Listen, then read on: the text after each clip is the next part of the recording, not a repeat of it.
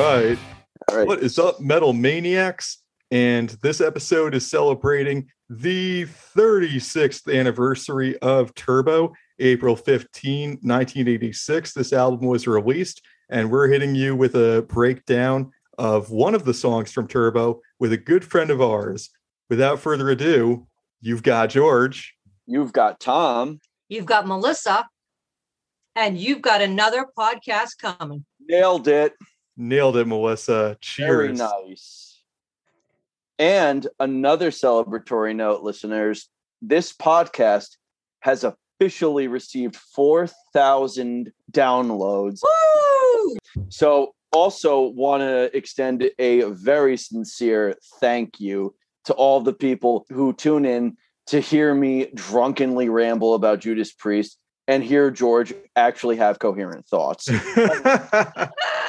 we love you, you, guys. We love you guys. Congratulations. Thank, Thank you, you. Thank you. And hey, listen, we've been here less than a year and we're already having great conversations with y'all on Twitter, making new friends, inviting new friends onto our show every week. And to that end, I just want to turn it over to Melissa so you can introduce yourself to the listeners as well. My name is Melissa. I'm from Boston, Massachusetts, and I have my own podcast. It's called Metal Chat with Melissa, and I talk about a little bit of everything. We talk about Judas Priest. Actually, my second ever, no, my first ever episode is about Judas Priest. So uh, you can go check that out. And I'm on all the platforms.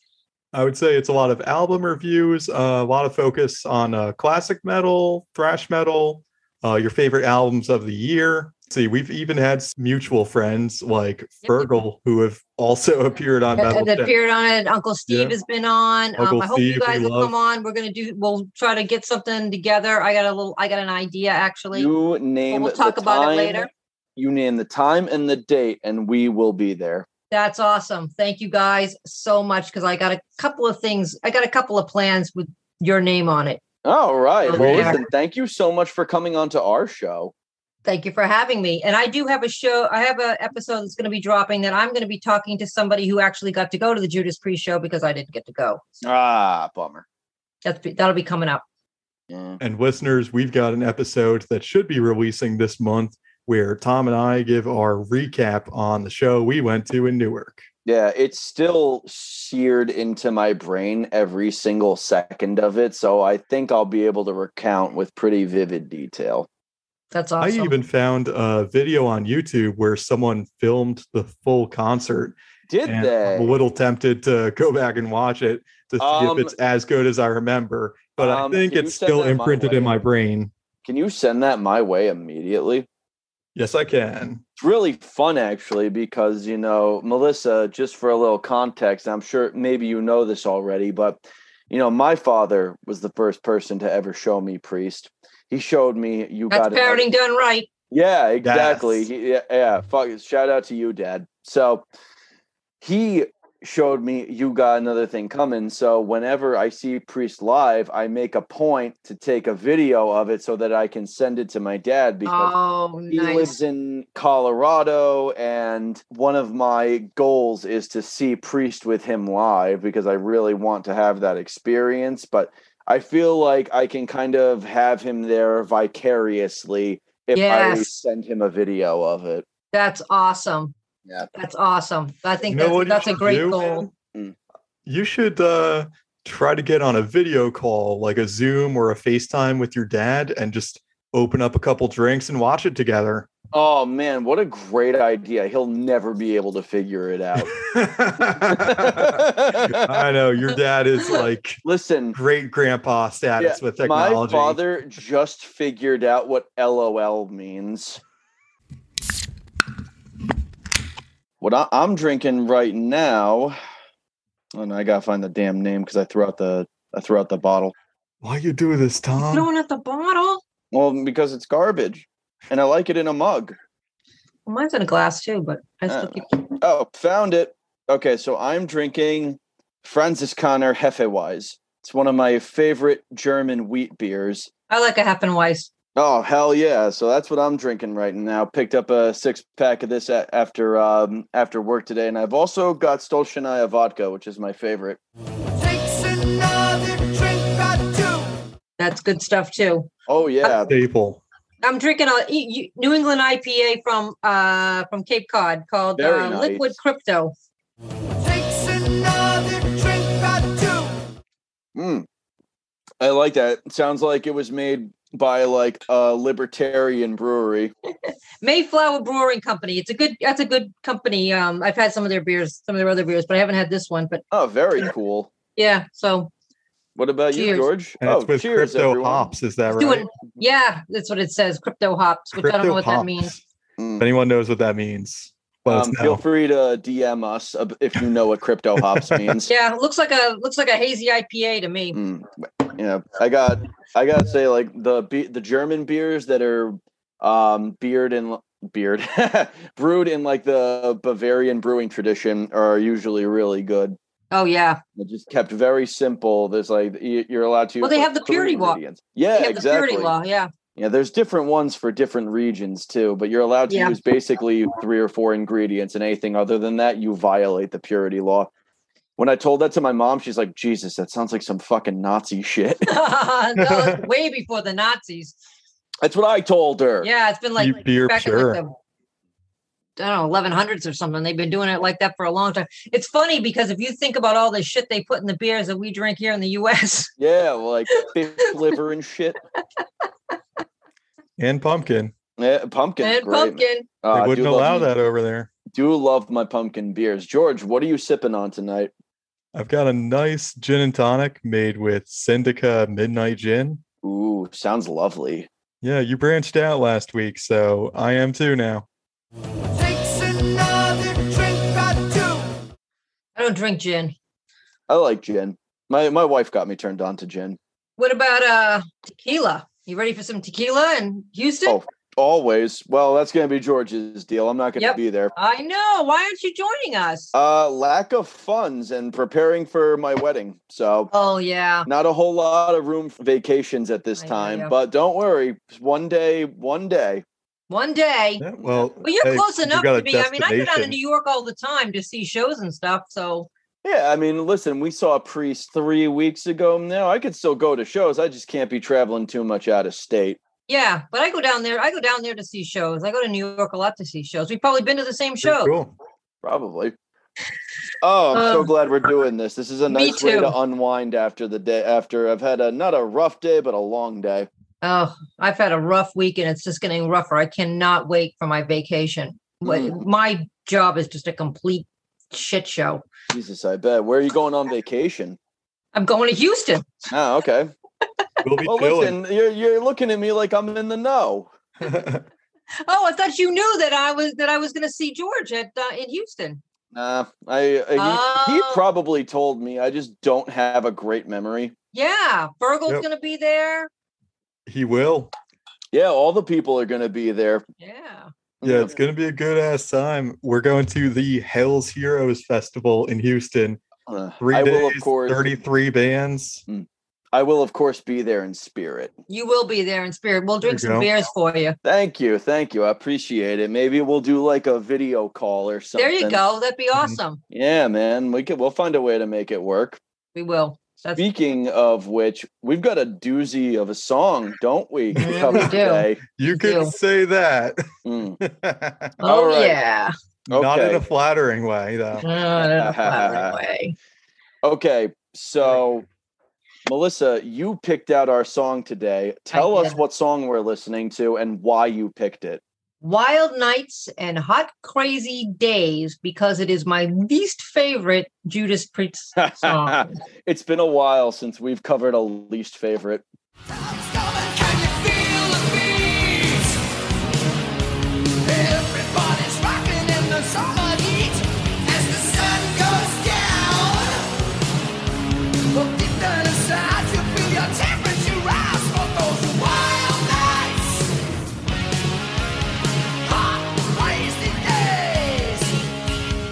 Tom, What's up?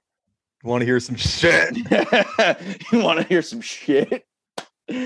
Oh man, so Melissa, that's a fun story. One time George came over around the time we started doing this podcast and he put demolition into my CD player. He goes, Hey man, you want to hear some shit? Uh, his Uh. delivery was just so perfect. It was hilarious. Oh, but it's not that bad of an album. No, it's not. It gets a bad rap because you've got all of these like incredible legendary albums that it's like Right. at the bottom of. Hmm. Right, right. But it's not it's not a bad album. Some of mean- the songs are. Well, yeah, but I mean some of the songs on Turbo, most of the songs on Turbo. Yeah, Yeah. fair enough. Turbo is such a weird album because it's mostly bad songs and one fucking banger. Yeah. Yeah. But you know, it's it's weird because I saw that tour. I saw the tour. I was 21 in 1986 when this came out. Oh, very cool. So, So- Melissa, take us back. Let's actually get your Judas Priest story. Tell us how you discovered the band. How old were you? So I was always aware of Judas Priest because I had an older brother and an older brother-in-law. And so in the 70s, I knew who they were, but I didn't necessarily know who they were. Do you know what I mean? Like they were Mhm. on my Uh-huh. radar, but I didn't really know who they were. And the first time that I ever saw them was on the Point of Entry tour. The reason why, yes, 1981. And the reason why I went was because Iron Maiden opened the show. Oh, very And I was- nice. I was already a huge Iron Maiden fan, so I wanted. And then, and then when I knew it was going to Judas Priest, then I did a little bit, a little bit of digging. You know what I mean? And and and and then I was like, oh, I know this song. I know this song. Oh, I know this. I know that. It's like, yeah, So then I I've got more Living After familiar with, yeah, right? you know. And then it was like I got more familiar with it. And when I did that, I realized I really liked the '70s stuff, and the '70s stuff is still my favorite stuff. Sin after sin. Yeah. Sin After Sin, Sad Wings. Oh, Stained Good Glass stuff, is so good. This is It's so just- yes. cool. absolutely. You know, I was actually when we first started this show, I was almost I was skeptical that there were as many people who loved the 70s era of Priest as there are and there's so many people and I'm and it There- makes me really happy because Oh, that yeah. era of the band is so remarkable. It is. It is. It's their best era. I mean, it just.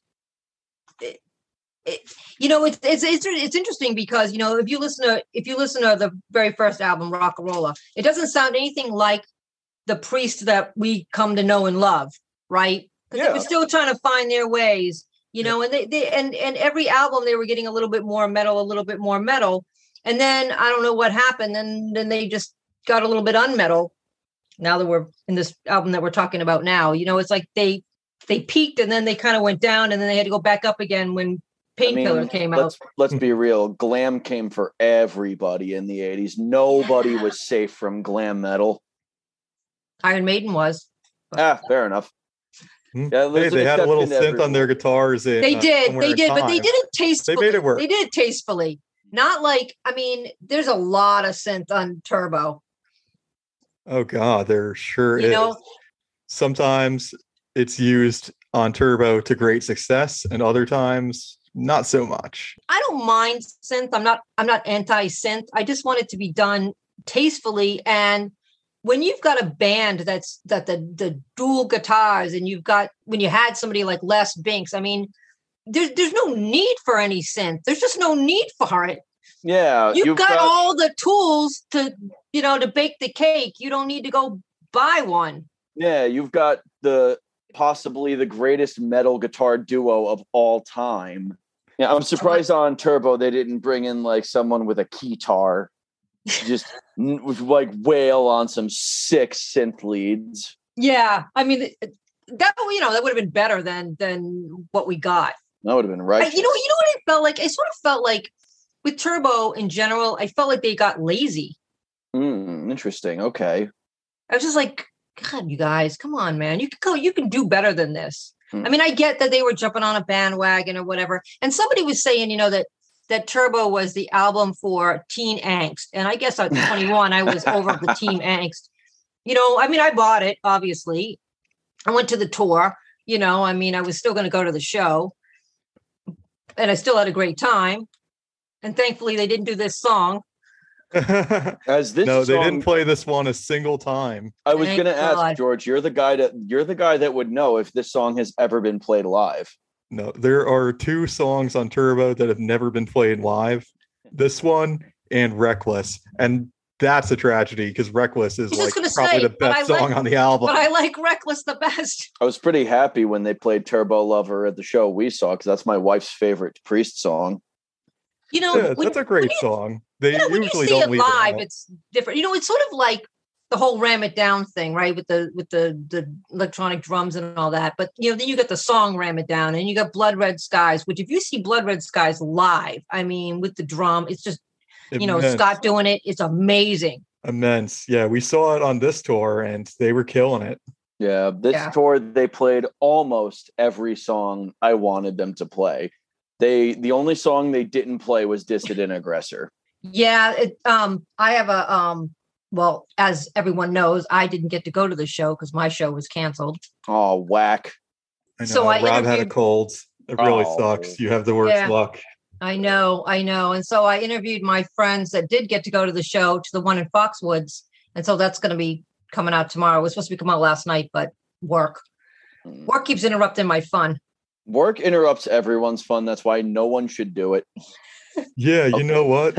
Let's join those smart people in Europe with the three day weekend. yeah, I really like that. I I concur. I'll drink to that. I'll drink to that as well. Cheers, friend. Here's I my already- friends. But we're not here to talk about. We're wait, not wait. here to talk about that. We're here Right. to talk about We're here to talk about other things that went wrong, like Yes, Turbo. other- Like tur- I like that segue. Tom. you know I thought, You I know- thought you'd like that. I thought you'd appreciate it. That that was Okay. a great segue. go ahead. I was just going to say so the thing about Turbo is that when I remember when Turbo Lover, when the song Turbo Lover, you know, everybody was like, what the hell is this? And it's it sounds like a new wave song. It sound it doesn't sound like Judas Priest, you know.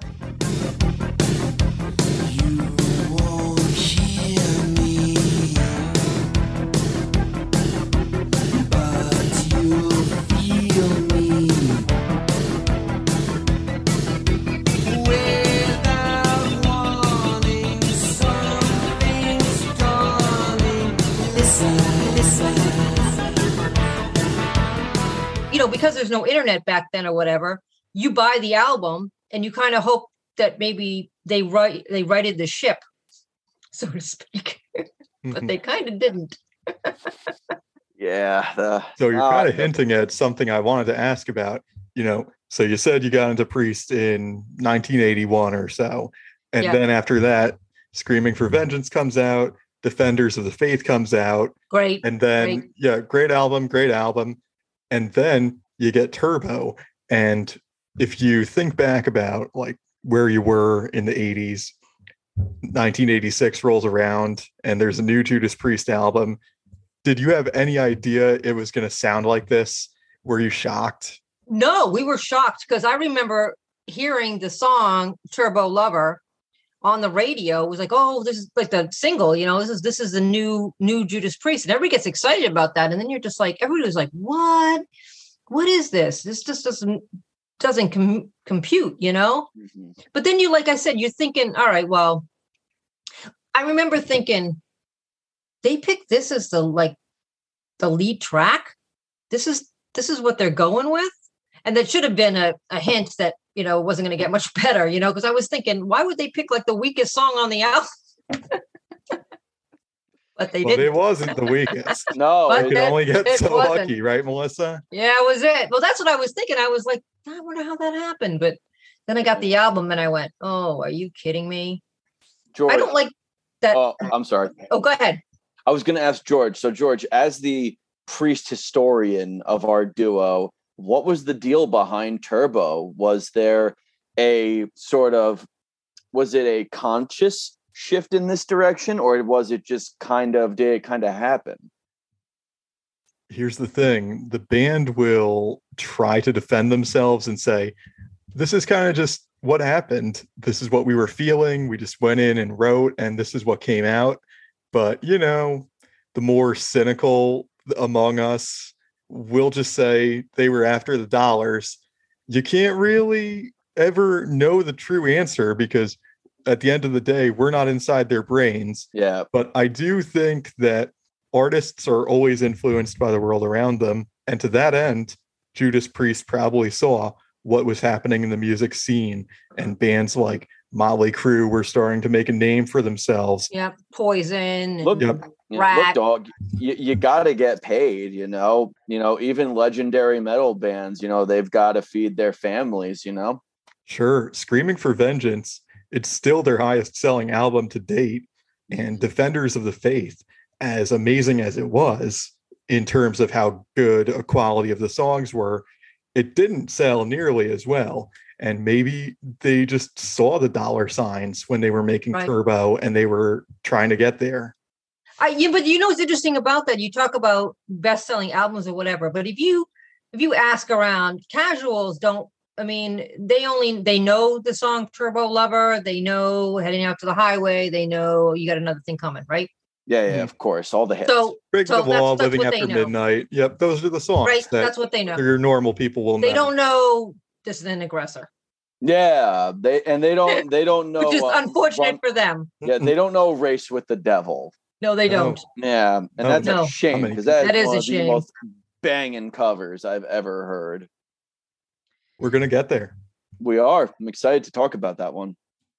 hmm So, 1986, Turbo comes out, and you're just blown away by like, what the heck is Priest doing now? They're doing this. Well, And, no, and what's going you on know- with the drumming? What's like? What, like, where's the drummer, man? So you were young and hip in the metal scene at the time, going to lots of shows. I'm sure you had like tons of metalhead friends. What was the general reaction in 1986? Was the fan base divided? Tell me like how you know they were reacting. You know what's funny is, and Tom alluded to this, like the guys hated it, but all their girlfriends loved it. I can I can imagine that. But not me, because I'm always been one of the guys, you know. But yeah, I mean, that was sort of it. And the interesting thing about that is that is kind of how a lot of people that I know got their girls to go to the show. Mm. Is like, Oh. oh, well, you know, you're gonna hear them do turbo. Oh, all right, you can dance to that. So you know, this is kind of something I've touched on in other episodes is that I believe that in this concept of like the sacrificial lamb album where like you go for broad appeal in order to bring more people in and you temporarily isolate your hardcore fans and then you win them back with your next album.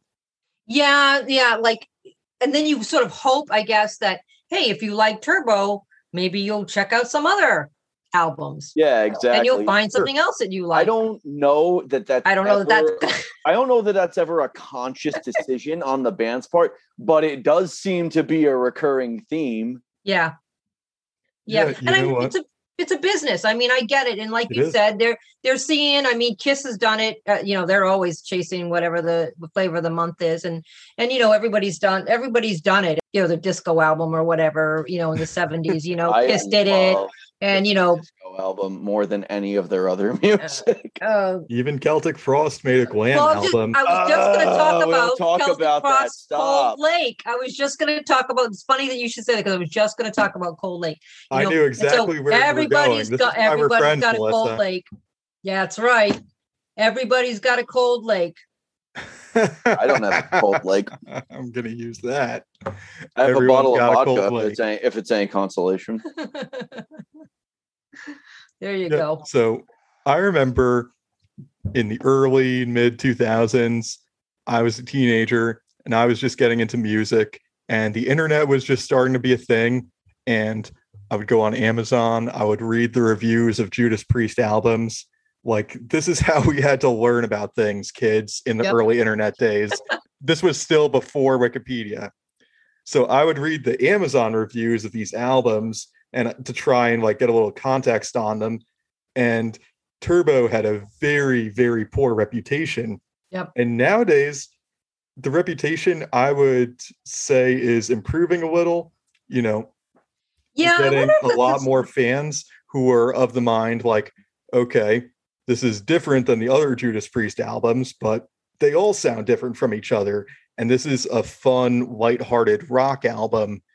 But then you still have a lot of the old school fans who have never ever been able to get with Turbo, like Melissa and Greg, who we had as a guest a few episodes ago. And for my money, there are good songs on Turbo and bad ones. And the song that we're breaking down today is definitely one of the bad ones, probably the worst song on the album. I'm gonna be a hundred percent real with everyone. I don't know anything about this song. Really? No. Really, so, so really. let me ask you this That's because okay. I don't We're generally listen listen, to to, this song, and I had to listen to it like I listened to it like five or six times for this Yeah, I episode, listened to and I was it. like, "Yeah, I remember why I don't like this." I listened to it in preparation for this episode, but I can't remember it. and maybe that's like more indicative of the quality of the song itself. But I do remember thinking, man, this is hamming it up, and I kind of like ham, so it Oh. depends. I don't mind cheese, but this is just like here. You're the so most hair metal hating guy I know, Tom. So I can't even fathom you liking any of song is- Turbo except the title track. I, I know it's one of those things where like I, I don't know man like I, I like to think that I can grow and learn to see things in a different light What do you think about parental guidance? You like that song?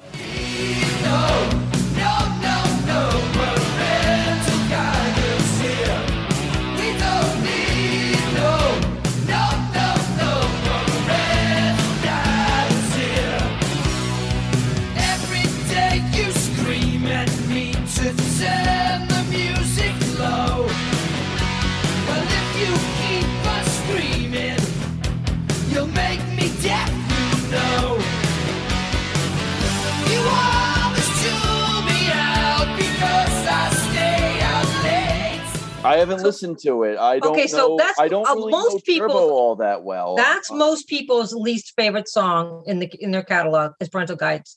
And the thing about like some edge lord shit here's the thing about parental guidance: it's a shitty song, but I've seen them do it live, and when you've had a few cans in you, it's fun. It's campy yeah and stupid, Very and there's campy. gang vocals which See, really I suck. love but camp that's the It, thing but it's like it's different live. Do you know what I mean? So while I wouldn't necessarily listen to it at home, it's different live. And so it gets a little bit of a pass because I've seen it live. Now, maybe if they did Wild Nights live, please don't, but if you did, maybe You're reckless. maybe it would be different. You know what I mean? Like they- maybe I would have a different outlook on it.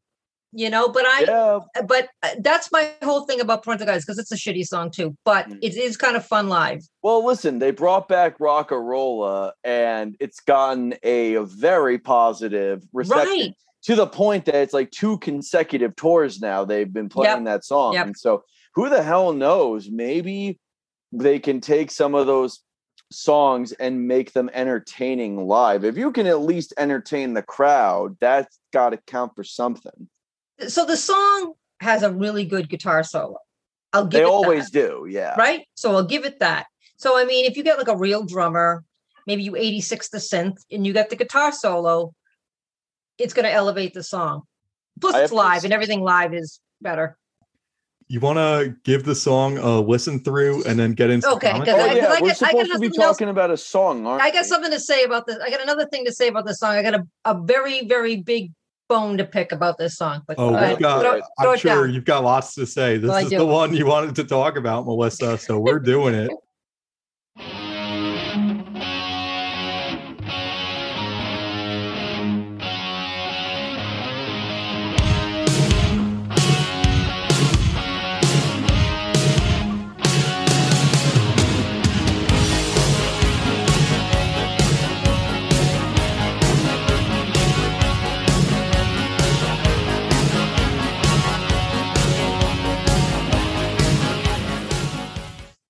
Okay, so I just played the intro riff right there. And guys, this isn't exactly Freewheel Burning or Hellbent for Leather. All right, so listen, it sounds like a I, Kiss song. when I first heard that riff, because I listened to this song today in preparation, I genuinely thought it sounded like a song that Dr. Rockso would have played from Metalocalypse. Clown. Yeah, and I was like, oh, okay, so that's where this comes from. Okay.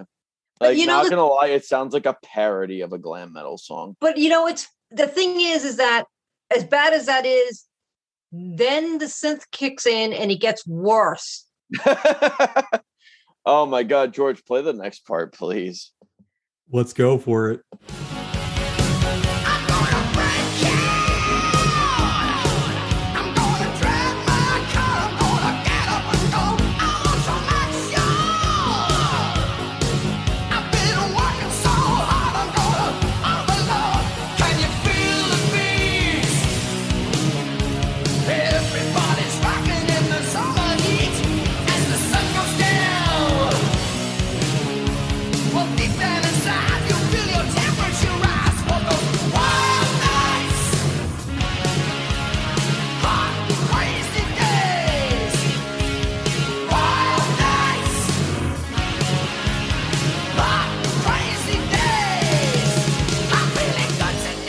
Bad, bad, bad, bad.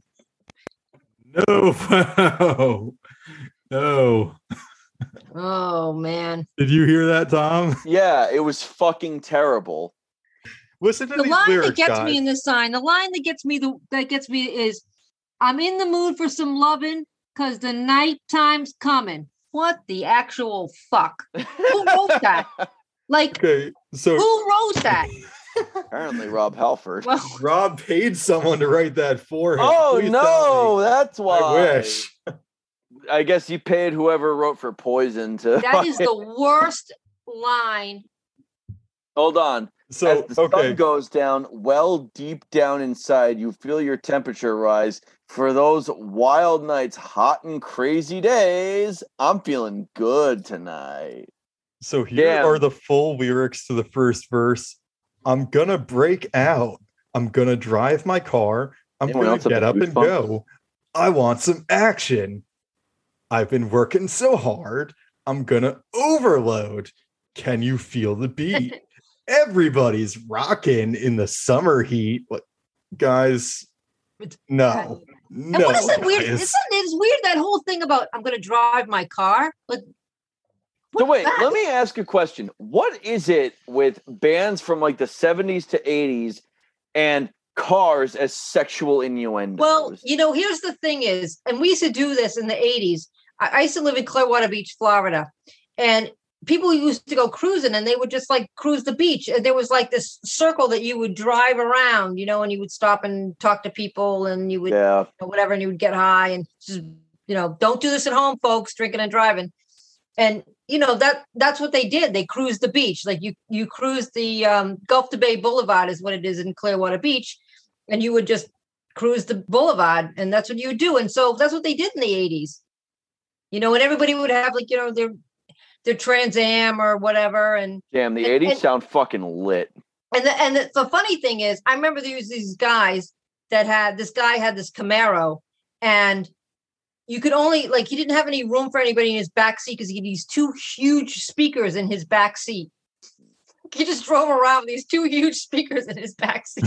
See, it's my dream to get an old Camaro, like a 70s Camaro, and hook it up with speakers like that and just blast screaming for They them. were in the back seat. It was so bizarre. I mean, I remember him giving us a ride, and I was like sitting like in between. I had to go in through the front seat to get to the back seat and sit in between these two huge speakers. and just lose like several decibels worth of your hearing. Yeah.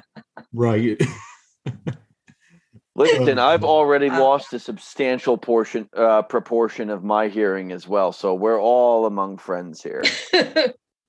so here's my problem with this song. This is the thing that really irks me about this song. Is that's terrible?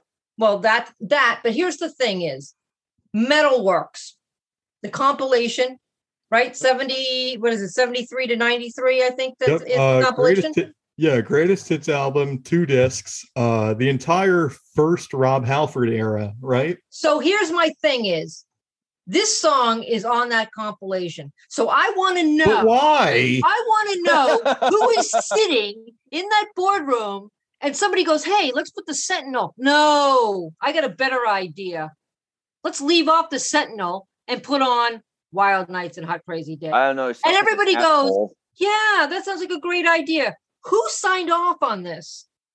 You ever That just probably wonder how the these most about this bizarre decisions get made? It's like there's got to be a lot of cocaine and alcohol involved. I hope that that's the case. I hope that they were too high to comprehend that because the Sentinel is not on. It's not on this compilation. Hey, this listen, at least they got free, is. They got Freewheel Burning and sinner. So you They know. do, and they have Eat Me Alive, which and I and both they have. Bloodstone. Thank fucking. It's a Satan great, it's a great compilation, except Yeah. except they couldn't find anything else, so they thought they'd put this on. Like I don't, I just don't, I don't know where this.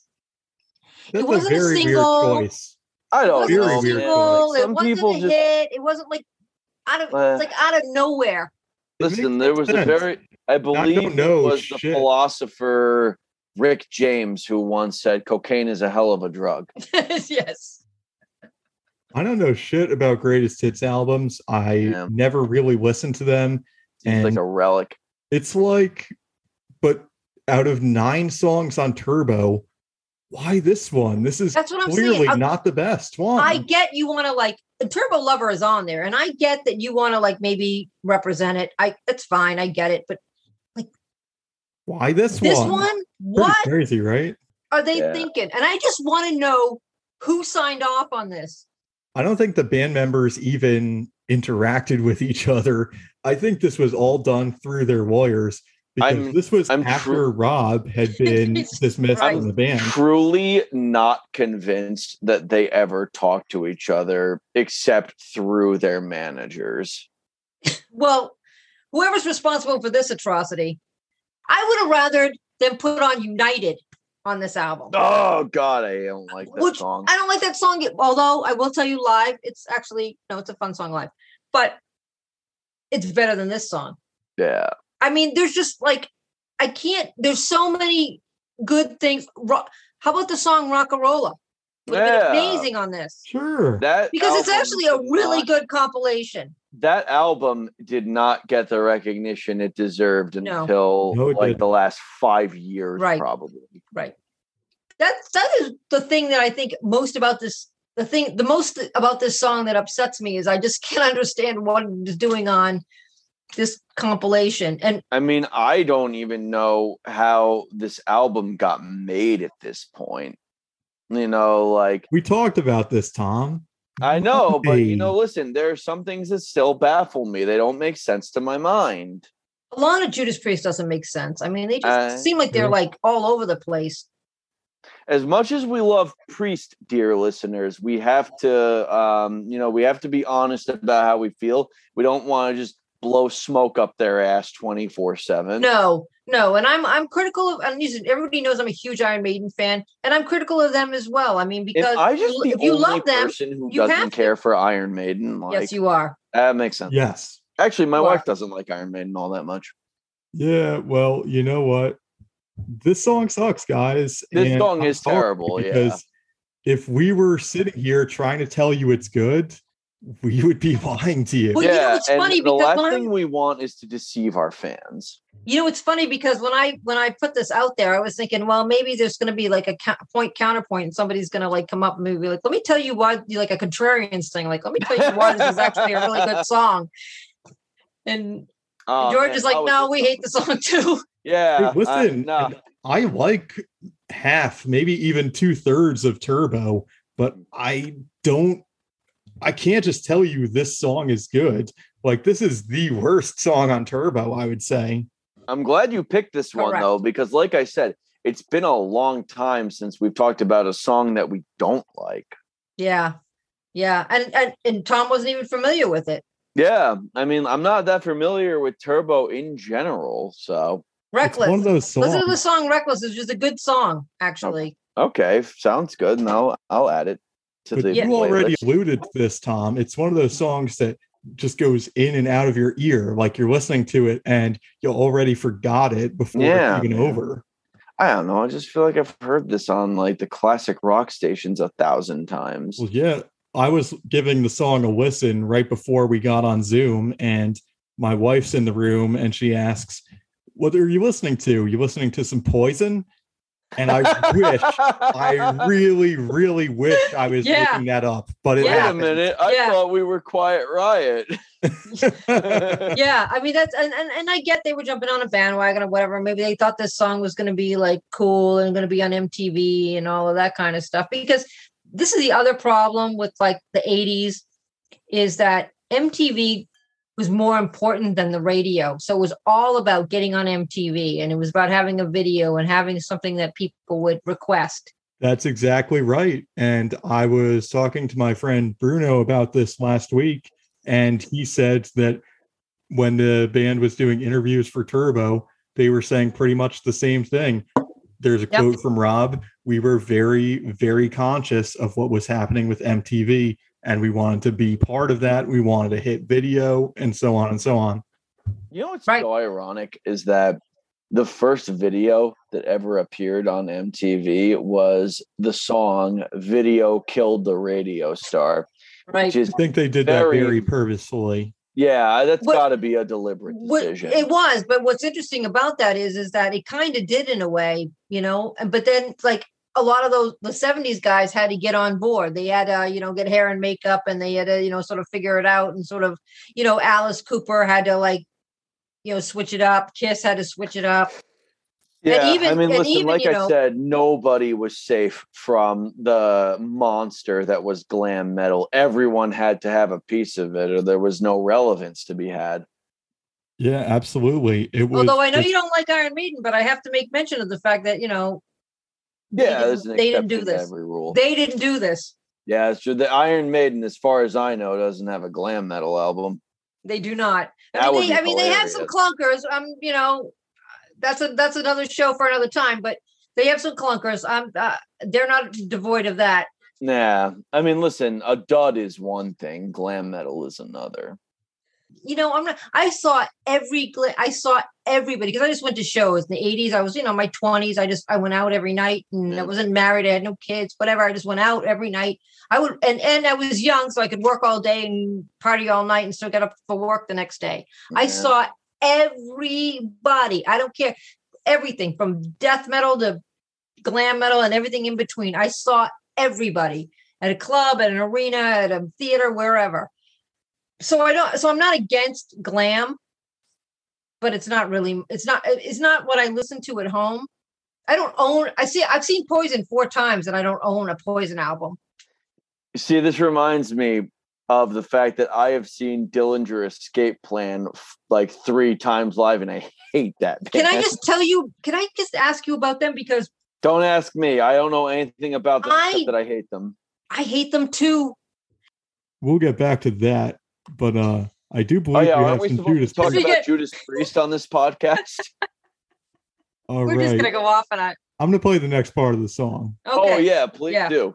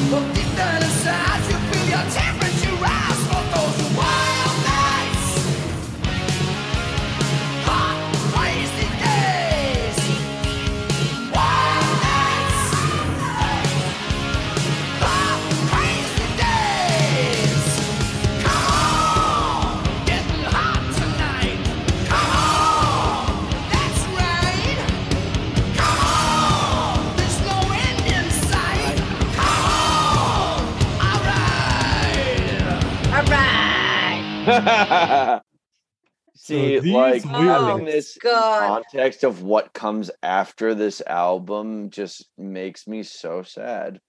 These lyrics wind up the radio. I'm in the mood for some lovin' because the night time's coming. Oh my god. Come on. Getting Wow. hot tonight. Come on.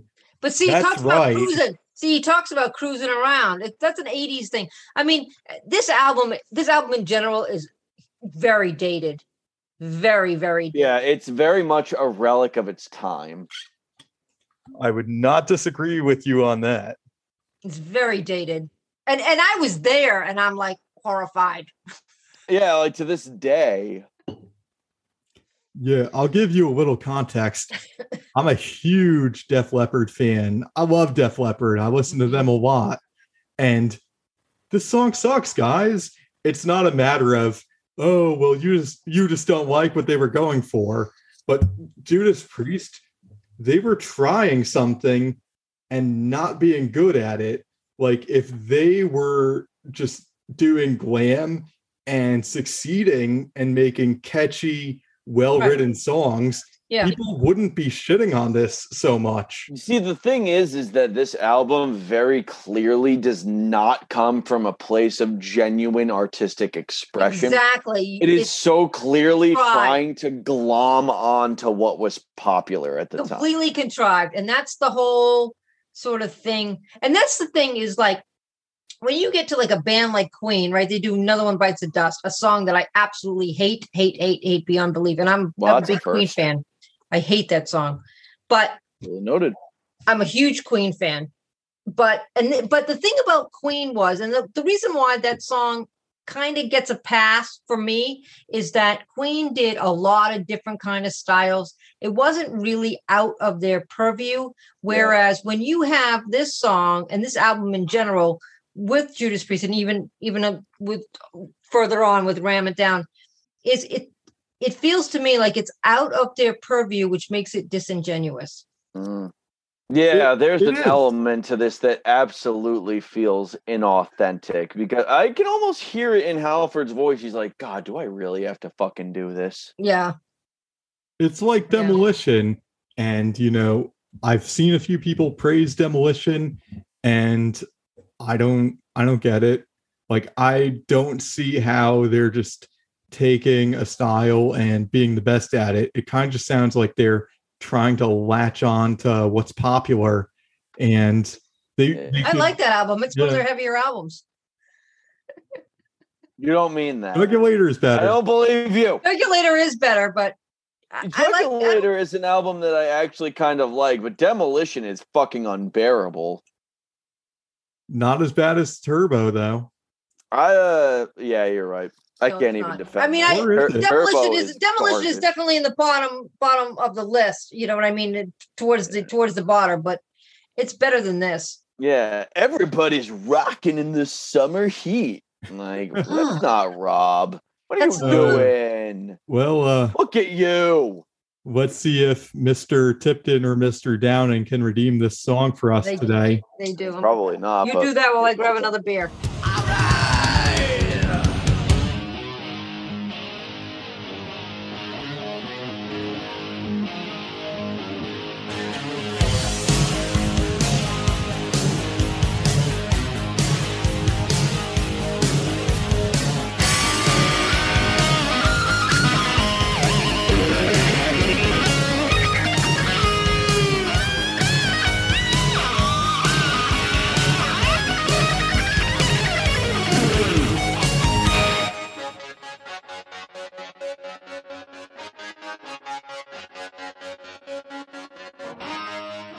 Okay, so I've heard the first pre-solo that I don't like. Eh, I'm sorry. I'm not. no, I don't like it either, but it's the best thing about the song. I mean, that's the best part of every pre-song is the Well, solo. yeah. But this is the best thing about this song and general. You know what I mean? It ain't really saying much. Oh well, th- maybe, but this solo doesn't compare to the solo from Electric Eye or Oh, God, no. Sentinel. You you won't remember the solo after you've heard it. No, You won't like you're remember it after the like, No. time you've on heard it. Screaming for But- Vengeance, where they finish that solo with one of the most beautiful guitar harmonies you've ever heard. Right. Like, But again, somebody said, "Oh, well, the guitar solo in Sentinel is okay, I guess, but this one is so good. We're going to put it on this compilation." I mean, if you didn't tell me that that wasn't CC DeVille, I wouldn't believe you. Exactly, exactly. Right, That's it doesn't what it sound like. like- or Warren DeMartini, or or somebody like or that. Mick Like, Mars, like Yep. name it. it doesn't Yep. sound like Tipton or Downing. It sounds like they're oh. trying to No. do a poor imitation of Eddie Van Halen. Yeah, I don't know who the fuck that was, and I don't want to know. Excuse me. yeah, no, I know, I know, I know. Yeah, I don't mm-hmm. know what's going on with this album, man. But now I got to be honest, I am perversely fascinated. You have to listen to the whole album, and we'll discuss it. I mean, you have Yeah. to like, you know, we'll, we'll, we gotta, you know, not you doesn't have to be a podcast. You and I will have a few beers and sit down and discuss. I mean, because I, I got the song, I- the song "Reckless," Yeah. song "Reckless" is a good song. Probably Yeah. the best song on the album. And George, and the I got to be honest. I don't know if I can go through every song on this album. no, well, parental guidance is bad. It's bad, but funny bad. And oh, and then there's I forgot about Private Property, which is the second worst song on this album. so keep your hands off private property. Hands God. off. And the thing is that there's gang vocals. Gang vocals are a no-no. Oh, I mean, unless you're Exodus. Well, no, I mean it depends on there's a way to do it right. Judas Priest doesn't do shouldn't do gang vocals, and Iron Maiden shouldn't do gang vocals. It's a that's a given. It's just it's not. Yeah, it's bad. Private Property is the second worst song on this album. I'm not gonna lie to you. I like Locked In. I like Reckless. What else? Um, Out in the Cold is uh, Out in the Cold is amazing. yep, yep. Like why didn't they put that on this compilation? No, let's put on this stupid. No, let's do this random song that Yeah, I, it just just makes worst. me no. And that's the thing I think that sticks in my craw more than anything else about this song is I just don't. And the thing is, my I, I alluded to my friend Linda before she passed away in 2009, and I inherited some of her stuff, and this was part of it because I didn't even have this. I didn't even I didn't even own this compilation because much like you, I own everything anyway. I don't need a compilation. I own every all the albums. But she had this CD, and I listened to it, and I was like, "What the fuck is this?" Like I listened to it and it's great. And it's like, oh, there's all these songs. And then I'm like, what? Are you serious? Where did this come from? I just don't understand who thought this was a good idea.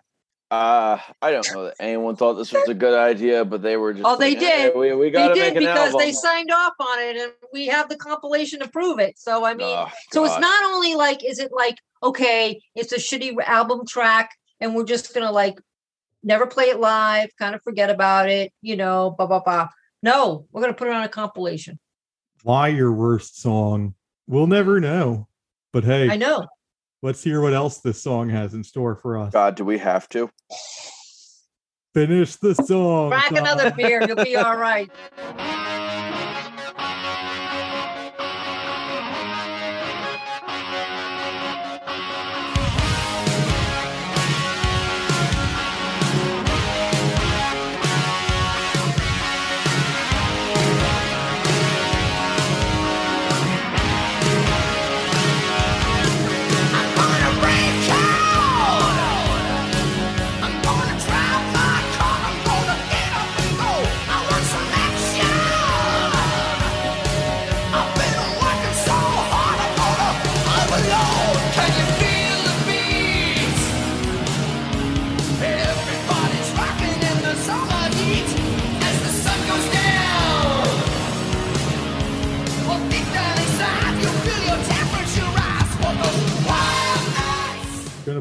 One more both time right there. Hey, just listen, to point out, they didn't make a third verse. They No. just didn't put enough time or effort into No, this song no, at no. all. Does it not sound like? And I'm not a guitar player, but I feel like I could play guitar on the like I could play those chords because it just sounds like Bam, bam. eh, yeah, and you know, and the drumming is the same way, uninspired. You know, it's electronic, and it's like I feel like this is a song that a bunch of kids, young kids, could do like if they were in a garage or whatever. They you know what I could. mean? They You could. know what I'm saying? Like it's you, not listen. like listen Hey, to me. Tom, what I do you need, I- got? I need you both to listen really closely. Come here. Come here. I hate you for making me listen to this song.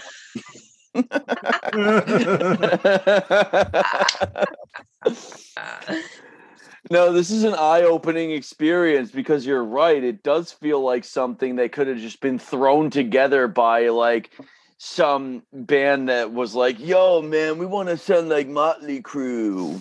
Right. And there was so many bands in the late 80s that came out of nowhere that had no talent that just like, you know, but they were signing, you know, if you looked the part or whatever, you know, it was like you walk the walk, they were You signing you. need you one know, catchy song. Oh I- yeah. I, guess like I mean, listen, it was kind of the ecosystem of the day though. You almost can't blame them for trying to go after this because this shit was blowing up. You know, like think about it. How many bands like singles, Talk Dirty to Me, Cherry Pie, Yeah. fucking Girls, Girls, Girls. It's all very shallow, surface level, sort of like, oh yeah, let's party. Let's have You know- wild nights. yeah. Crazy day. Crazy You know what's day. funny about this Almost song too is like, Don't get me wrong, this is terrible, but you almost can't blame them for like going after this demographic of just fucking hard partying LA, like, you know what I'm trying to say. yeah, I know. No, I know. I know. I know. And You that's- were this is- there, you know. Yeah, I was there, and it's the thing that it's the thing that like the you know you're cruising around the strip and you're like up and down the ave and you're listening. This is they got this blaring. You know what I'm saying? Yeah. The thing that's interesting about this song for me is the intro of this song. You know what it reminds me of? It reminds me of Miami Vice, a show that I absolutely loved. I loved this show so much that I bought a VCR so that because it was on Friday nights, so that I could watch this show and still be able to go out on Friday nights. But this song, like the the intro of this song, that's what it reminds me of. It reminds me of like a, a the music that would be playing during a scene from Miami Vice. I get that. That makes diabolical sense. I Mm-hmm. can picture it very easily. which 86 was their heyday was you know miami vice heyday Tom, can you believe two episodes ago we were talking about Grand Canyons of Space and Time Universal? My mind is subjected to all. We would spend like an hour and a half dissecting those lyrics. And now this week we've got Can you feel the heat or can you feel the beat? Everybody's feeling rocking good in the summer heat. i'm looking for some loving because the night's coming or whatever Yeah, fuck it is. I, I, I, I mean, listen. Oh God, why dumbed it down me of dumb, dumbed Oh, it um, down dumbed God, it I'm down so depressed right now. Like, And on that note, let's finish out this song. ah,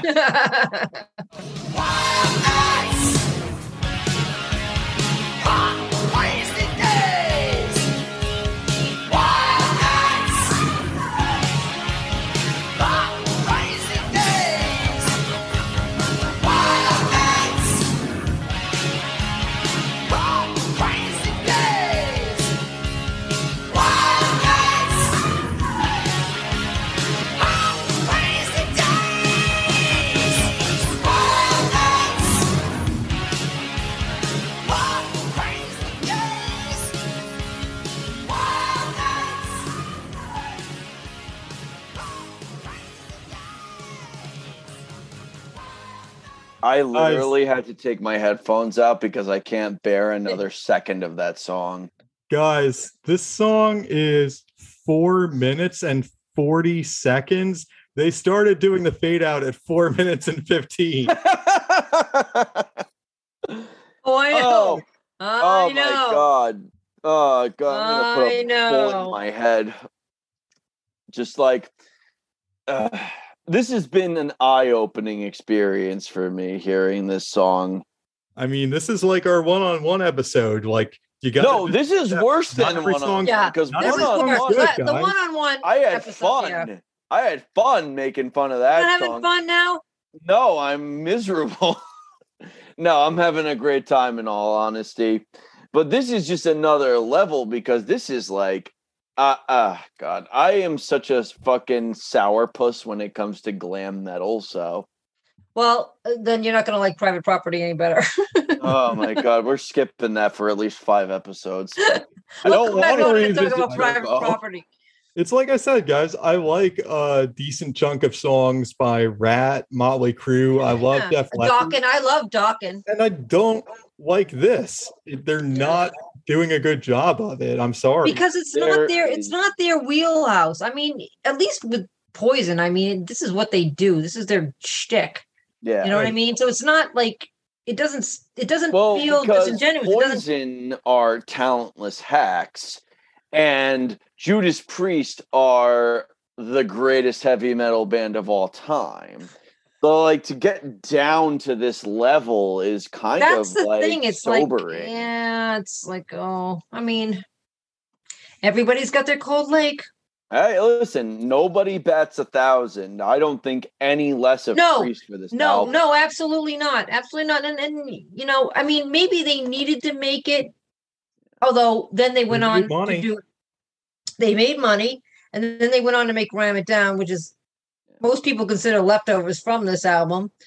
But Think of what comes afterwards. yeah, I think maybe they maybe they had to work. They had to work through it. You know what I You, mean? you really do. And you know, this is something that I've talked about in another episode. I like to kind of draw a comparison, if you will, is that when Saint Anger was being made, right?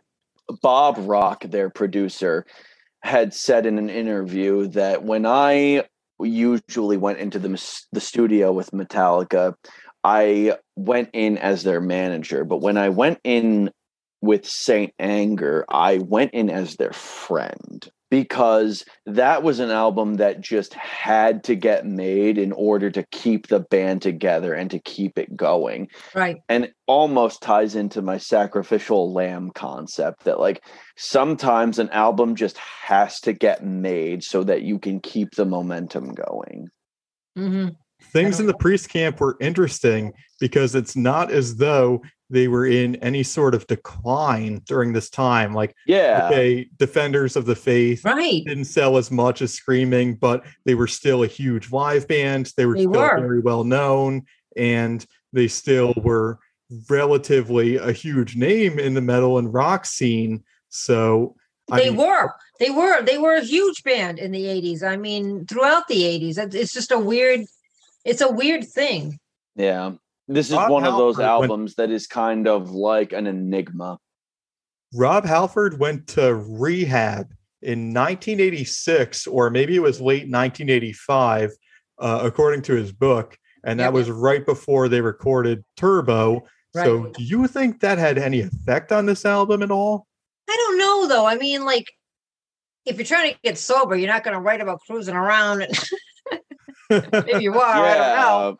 I don't know. mean, It was already written. I, you know, I mean, I don't know how much of this was already written prior to. It's just a really weird album. I mean, the thing album. is, the album. I mean, the album fits its time. It absolutely screams 1986. It screams 1986 yeah. you know i mean there's some albums that that transcend time and there's some that just sound even 70s there's some 70s albums that sound very 70s and there's 80 album 80s albums that sound very 80s it this is a very dated album. But i have to tell you that being there i have to tell you that even in the time it was like this is weird. If it had been a different band if poison had put this album out people would have loved it you know what i mean oh, sure. Fair As enough. much the best they can do, right? song, right As This much as we made fun of Wild Opus, Lights, it's Opus, better right? than any Poison song. I'll But Oh, what I'm- fucking But what A. I'm saying, but what I'm saying, but that's what I'm saying is, is that like the problem with this album isn't just the album; it's in the context of it's a Judas Priest album. yeah Yes. fair That's enough the whole. That's the whole point. Is that, and I said this. I've said this. Everything circles back to Iron Maiden for me about the song "Angel and the Gambler." I've said that as horrible as that song is, if they edited it and Bon Jovi put it out in 1987, it probably would have been a hit. that is a great analogy And that is exactly true. And yeah i the thing- mean That's the thing about this album. If if if, if Bret Michaels is singing "Wild Nights, Hot Crazy Days," you're buying it. You're buying into it. yeah but we're talking about the You won't like it, but you're buying it.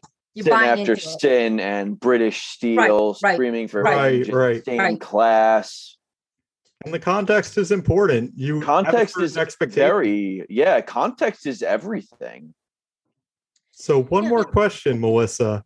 So Turbo comes out 1986. The band goes on the Fuel for Life tour. Yep. Did you see them when they toured on did. this album? June, I saw they? June of 1986 at Lakeland Civic Center in Lakeland, Florida.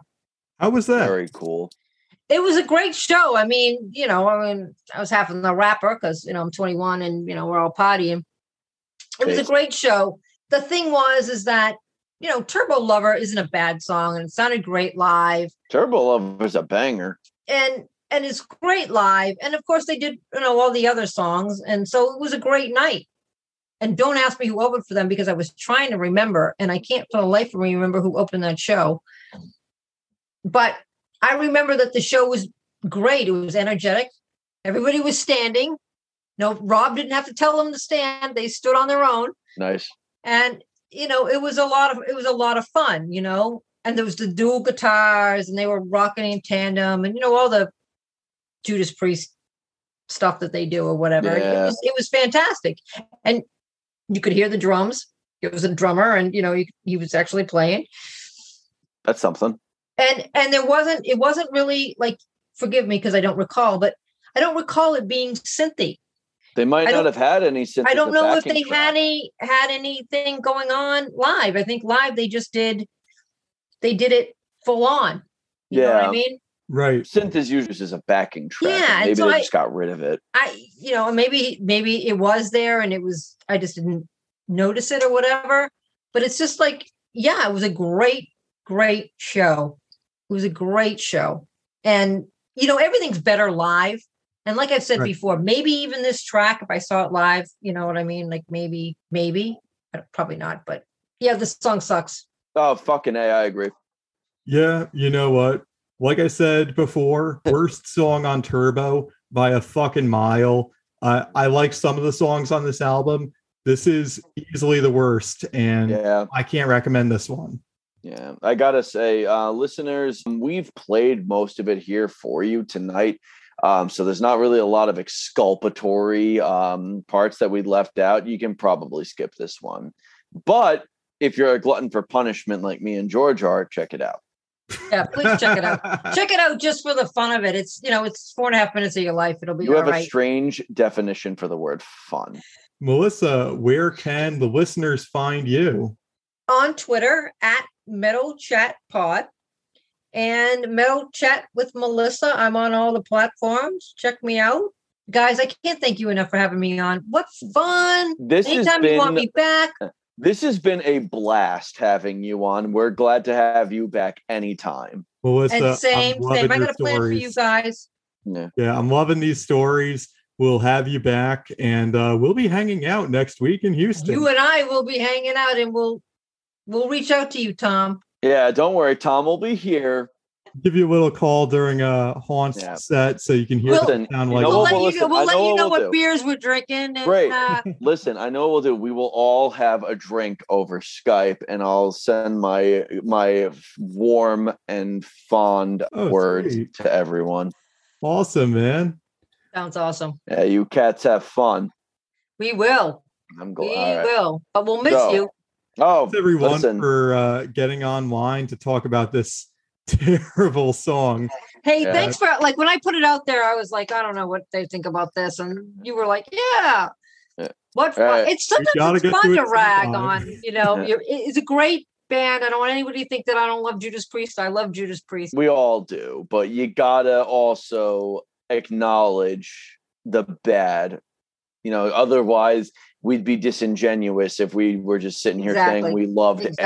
everything they put out. Exactly. Just like Exactly. we talked about with uh, Joe from the Queen podcast in the lap Yeah. last week. We're going to Uh, tell you when it's good and we're going to tell you when it's shit. That's it. Absolutely. You're just gonna get the unfiltered version. That's how it is. Melissa, would you like to send us out? All right, everybody, you stay locked in and defend the faith.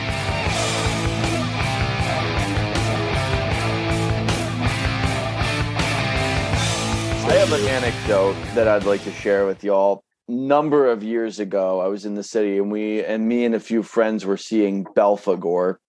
We were in Webster Hall. I'm almost Oh yeah, I've been to Webster Hall. great venue, absolutely Yes. phenomenal venue. And Belphegor was playing there, and we had a few joints with us. And it was like, you know, listen, if you're at a metal show and Yeah. you see someone and you pass them a joint, fine, whatever. You know, that's like par for the course. But there was one gentleman there who puked his fucking guts out in the middle of the pit, and everybody saw it. Ooh. And so he asked us, Hey man, can I hit that joint? And No. my and my friend was like, "Dude, you just threw up all over the Yeah. pit. Like, I'm sorry, but no. Like, maybe Yeah. next And that's Yeah. not an Yeah. inappropriate reaction. No, it's not. I, I it's can't not. even say that I wouldn't have had the same reaction. I was like, all right, I guess a broken clock. That's is right gross, precedent." man. That's big. That's but fucking I respect your Keep your friend for filthy being like, mouth no, get out of my- here. Ugh. Yeah, keep your filthy mouth off of my joints. Right. Ew. Yeah, What that, was but that was one Tom. moment that definitely stuck with me. I got a funny. I got a funny joint story. This has nothing to do with Judas Priest. I went to see Yeah, tell Aerosmith. it. So I went to see. So I went to see Aerosmith. They played. So they're a Boston band. So they played New Year's Eve and New Year's Night. This is 1996, or 97. I can't even remember. And we got tickets for both nights. And the Mighty Mighty Bosstones were opening the show. Who I love. My friend Oh, Linda I was just like. about to say, I'm so sad I never saw them. And Oh. Oh, yeah, God. I remember George. We had a chance so- to see them in 19, and we didn't do it. Oh, listeners, Fun, let that be a fun, lesson. fun, when you Yes. skip that tour and say, "Oh, I'll go back around next year when No, they're won't. Not. they might Maybe not, not. be. You might get COVID, or the band might break up. Yeah. You know, yeah. go to every concert you can. To But, Every uh, concert. Melissa, your story. My bad. so so so we go to the show so we were out we were we were having a few beers and I, my friend did not want to go she doesn't like ska so she didn't want to go to see see the band so i was like well i'm going to go see i want to go see the boston so i go to see the Bosstones and then she met us and we had seats and she meets me at the boston garden and we have the seats and there's these two guys um, so then she comes and there's these two guys that are sitting next to us and they're like total geeky looking guys and my friend is like she's passed away now, but she was like old school metalhead, hippie chick, rocker chick. And she's like, oh my God, I can't believe we're hanging out with these two nitwits. I mean, look at them. Oh my God, right? So I had a couple of joints in my hair. So we had a, you know, we smoked a joint or whatever. And then this guy, he starts, pu- he pulls out like all this weed and just like pat. I mean, they had so much shit on them. It was unbelievable. It was And listeners, unbelievable. This is before it was legal. This is way Yeah, before it was uh, legal. Imagine the so- tension. so he's so so word. So they're passing the joints back and forth. Okay, cool. So we're passing the joints back and forth. So she's got this J. She passes it to me. This hand reaches over behind me and tries to grab the joint. I grabbed her by the wrist. I go, "Hey, don't you bogart my joint?" It was security. oh my. So we all get, we all, the four of us all get hustled out. So we're in the like a like the the old Boston Garden used to have these like we used to call them like catacombs. I don't I don't know what what you would call them. They're just like a hallway or whatever. I get it. We get out there, and we're like, oh shit, right? And I don't have any more. I don't have anything on me. We smoked mine. I only had two, and they're gone. So I have nothing on me. My friend's got nothing on her. This guy had so much shit. He had coke. He had pills. He had so much shit on him. So they focused on him. And my friend taps me. She points, and we screwed out. There was like this side door. We just screwed out the side door. we left these two guys. But the man, that girl, she grabbed my, she, I grabbed her by the wrist, and all of a sudden I got this light splashed into my eye. But the good news, so we missed the second half of the show. But the good news was we had tickets for both shows, both nights. And so the next night I didn't go see uh, the Bosstones. I stayed and partied a little bit longer with my friend, and then we went in and we saw the rest of the show. nice. I Because- call that so a victory. It took us two nights to see the same show. Yeah. It's a good story. Yeah. Hey man, times sure have changed. Yeah. Like Yeah. I remember uh the last time that we got caught smoking a joint. Tom, it was you and me, and I think it was the Starland Ballroom in New Jersey. I've been Yeah. there It was right, right before COVID. Yeah. And I remember. I uh we were just starting to smoke a joint in the middle of the pit and uh we had only gotten a couple puffs. Oh, security security was on us over like a flies to shit. Oh God. Yeah, but the security guard came over and he said, "Hey, you guys can't smoke joints in here. You got to put that away." We're not kicked out. We're not arrested. No, just put it away. Yeah, that was that like the better part of it. Was like, listen, just fucking put it away. Like, we're not gonna throw you out. We're not gonna call the cops. Just put it away. So speaking of I've just Colorado, and you should probably go to Colorado because you I've should lived go. in Colorado. So have you? Did you go to Red Rocks Canyon? Have you ever seen any shows at Red Rocks? no, I haven't. But we're 'Cause I actually used going li- there for my bachelor party. I so, used to live in Colorado, 89 and 91. very cool. Saw many shows over at Red Rocks. Probably the best show of my life was I saw Metallica on the Justice Tour Damn. at Red Rock Canyon Amphitheater. Hmm. Fucking amazing. Fucking amazing. I s- when I was in Colorado, I saw Sleep and I saw oh, they're good too. Yob and um, who else? Uh, that's it actually. One of my favorite concerts, not one that I've been to, but one of my favorites to watch, Gojira at Red Rocks. it's um, uh, just amazing. So I was there. I saw a bunch of a bunch of shows at Red Rocks because that was our amphitheater. That was you know that was like our venue, right? So we went. And we saw uh. Clash the beautiful. We saw Clash the Titans there, and I go with this friend of mine, my friend Greg, who's Mexican American, and we get there. He's got a bag of weed on him, and we get bagged at security, and the guy pulls out the bag, and he says to my friend, he says, "You got a knife?" Greg's like, "No, I don't have a knife." And the guy goes, "You got no knife?" He goes, "I got no knife." He goes, "Okay." Hands him back his bag and goes, "Enjoy the show." Hey, gotta love when you have a cool guard. Sounds like my dad tells me a story. He was like um, fourth row at Rolling Stones at Madison Square Garden. and He was Mm. smoking a joint with the fucking security guards. yep, there you go. Yeah.